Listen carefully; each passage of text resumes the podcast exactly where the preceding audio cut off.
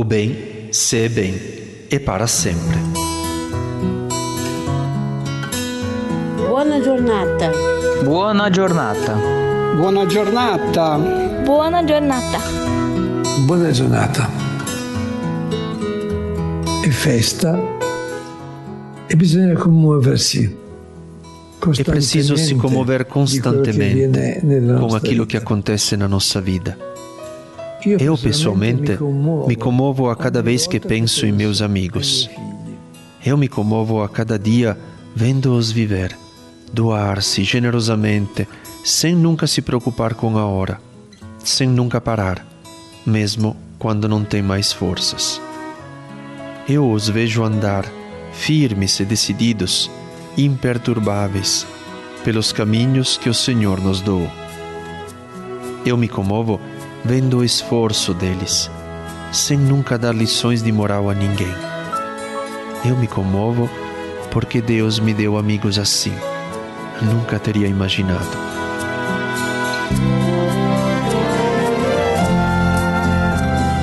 Buona giornata! Buona giornata! Buona giornata! Buena jornada. Diante de nós existe sempre um mais um, mais alguém a encontrar, mais uma oportunidade de doar, mais uma oportunidade de amar. Um mais um que confronta os meus limites. Há sempre um além que nos guia, que continua a doar-se a nós, que nos sustenta no bendito caminho do algo mais. Caminho que constrói a paz, caminho que não cessa de nos surpreender. Bom dia, lhes quero bem. Bom dia, lhe quero bem. Eu bem, se bem, e para sempre. O meu, o nosso, e para sempre. Olá, amigos. Meu nome é Marli. Moro há muitos anos com minha família no bairro Mooca, São Paulo, nas proximidades do Arsenal da Esperança e da paróquia Nossa Senhora Aparecida dos Ferroviários.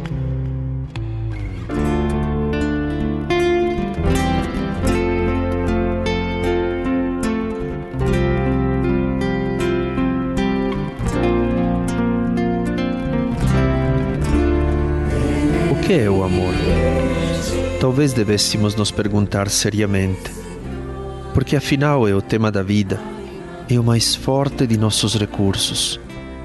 Nossa amiga Marli o escolheu, treinou e aperfeiçoou em família, principalmente para com a sua irmã Rita.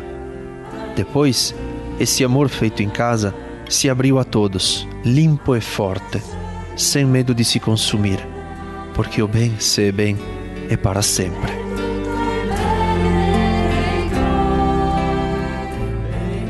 Não posso falar sobre a minha família sem antes agradecer a Deus por ter me presenteado com a família que tenho. Falo hoje especialmente com muito orgulho da minha querida irmã Rita, de 66 anos de idade. Ela apresenta limitação mental em razão de questão congênita, hipotiroidismo, que só foi diagnosticado quando ela contava com 20 anos de idade. Se ao nascer fosse submetida ao exame do pezinho, teria chance de quase 100% de cura ou dita normalidade. Sem contar, entretanto, que meus pais buscaram recursos médicos, mas não houve diagnóstico acertado.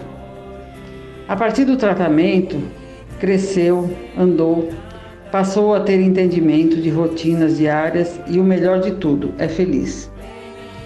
A questão maior não foi cuidar, conviver com a Rita, o que faço até hoje e farei até quando Deus permitir. A questão mais relevante, no caso, foi conviver no meio social, com atitudes de rejeição, preconceito, medo de aproximação com pessoa especial ou diferente, até olhar de nojo presenciei. Isso tudo foi muito difícil. E não esquecerei quantas vezes briguei, discuti com pessoas que manifestaram reações negativas pelo simples fato de olhar para ela. com o apoio de grandiosos corações e que aceitam cada um como é, independente de sua capacidade intelectual, passei a enfrentar a sociedade com serenidade e até entender a limitação dos que rejeitam seres como a Rita. Falo dos enviados de Deus que fazem parte do Fé e Luz e Arca, associações que se dedicam às pessoas com limitação intelectual. Através deles, percebi que deveria lutar para que não só a Rita, mas todas as pessoas que se apresentam diferentes, entre aspas, perante a sociedade, têm lugar especial perante os olhos de Deus. E aqui estão para contribuir com o amadurecimento dessa parte da sociedade que nega o diferente. Portanto, diante disso, o que temer? Nada. Tenho convicção de estar no caminho guiado por Deus e tenho gratidão por Ele ter me escolhido e capacitado para estar com a Rita e outras pessoas portadoras de deficiência, como é hoje o meu convívio. E digo mais, faria tudo outra vez. Obrigada.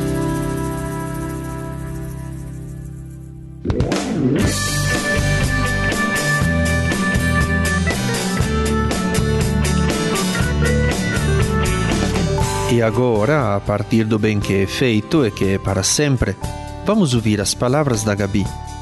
Diante de nós, existe sempre mais alguém a quem encontrar, doar, amar, ainda que seja necessário, como fez a Gabi, e milhões de nós, conversar com um aparelho.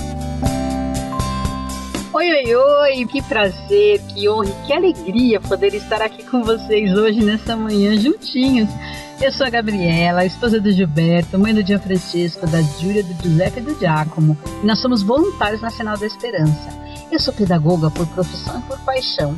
Eu sou uma educadora brincante e contadora de histórias. E lá no comecinho da pandemia, uma amiga muito querida falou: Gabriela, por que você não faz uma live contando histórias, brincando com o pessoal? Antes da pandemia eu fazia isso ao vivo, né, em presença. E nunca tinha pensado que podia fazer através da internet, através de uma live. E eu topei. Foi um desafio grande e eu topei.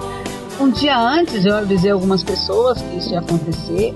E para minha surpresa, muita gente assistiu. Tinha família, tinha professor, tinha pai, tinha criança, tudo junto e misturado.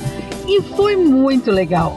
Assim, foi muito estranho, porque eu nunca tinha feito live. Conversar com um aparelho é muito difícil para mim. Eu tô acostumada a conversar com pessoas, mas a gente precisa acolher o imprevisto, como diz a Senal. E eu acolhi esse imprevisto para minha vida e foi muito bom, porque eu tive retorno, apesar de eu não estar vendo as pessoas na hora da live. Essas pessoas me deram retorno após a live e eu fiquei assim encantada com os depoimentos de como tinha sido bom.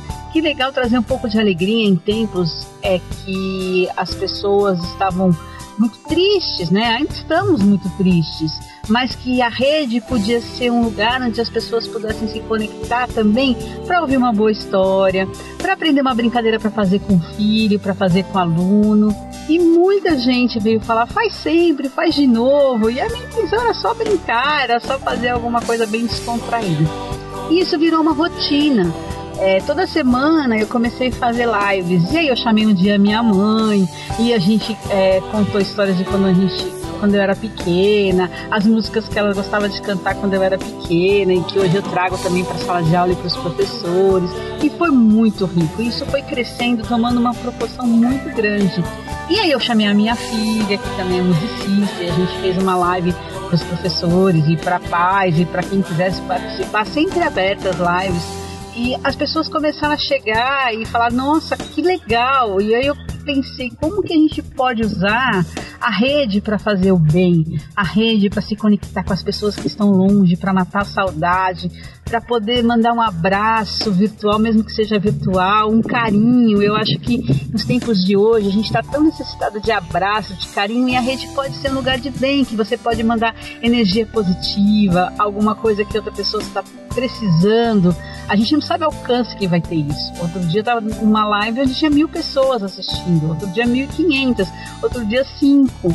Então, assim, a gente nunca sabe quem está do outro lado, mas a gente sempre pensar em dar o nosso melhor. O que eu posso fazer nesse tempo de pandemia, nesse tempo difícil que a gente está passando? O que eu posso fazer? Com o que eu posso contribuir? Eu posso contribuir com a minha alegria, com a minha experiência de brincadeiras, com a minha contação de histórias. E eu gostei tanto disso que eu trabalho com formação de educadores, eu dou cursos. E eu comecei a dar cursos online, mas eu pensei, em tempos tão difíceis que pessoas precisam da nossa ajuda, como que eu posso fazer também isso se transformar numa rede de amor, uma rede de ajuda, de solidariedade. E eu gostei tanto dessa conexão em rede que também chamei amigos queridos que estavam lançando livros, pessoas que trabalham com inclusão, e eu consegui amigos novos, pessoas interessantes. E foi muito bacana essa conexão em rede que eu comecei, continuo até hoje, e agora eu dou cursos online, onde as inscrições são ou gratuitas ou as inscrições são colaborativas. As pessoas que pagam as inscrições sabem que elas estão doando, e toda a renda do curso é voltada para uma instituição de caridade, uma instituição que acolhe, assim como o Arsenal. Eu estou muito feliz em poder fazer um pouquinho que seja, para que a gente viva um tempo mais humano, um tempo mais feliz. E muito obrigada por terem escutado até aqui. É um prazer enorme fazer parte de tudo isso. Um beijo grande para vocês.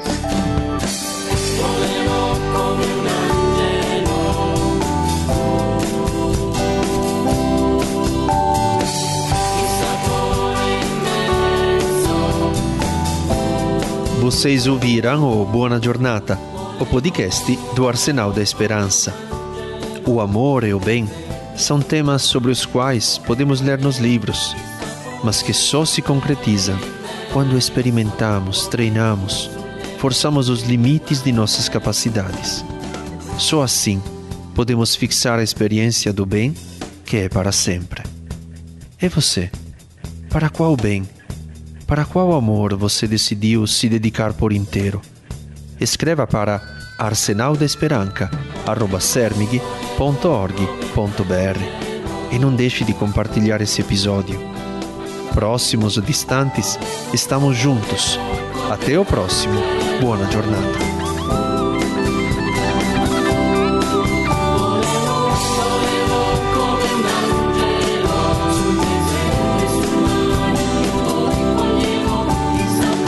Buona Giornata é uma produção do Arsenal da Esperança. Texto: Ernesto Oliveira. Apresentação: Padre Simone Bernardi. Música: Mauro Tabasso, do Laboratório del Sono. Edição: Pedro Luiz Amorim. Projeto gráfico: Henrique Foca e Amarino.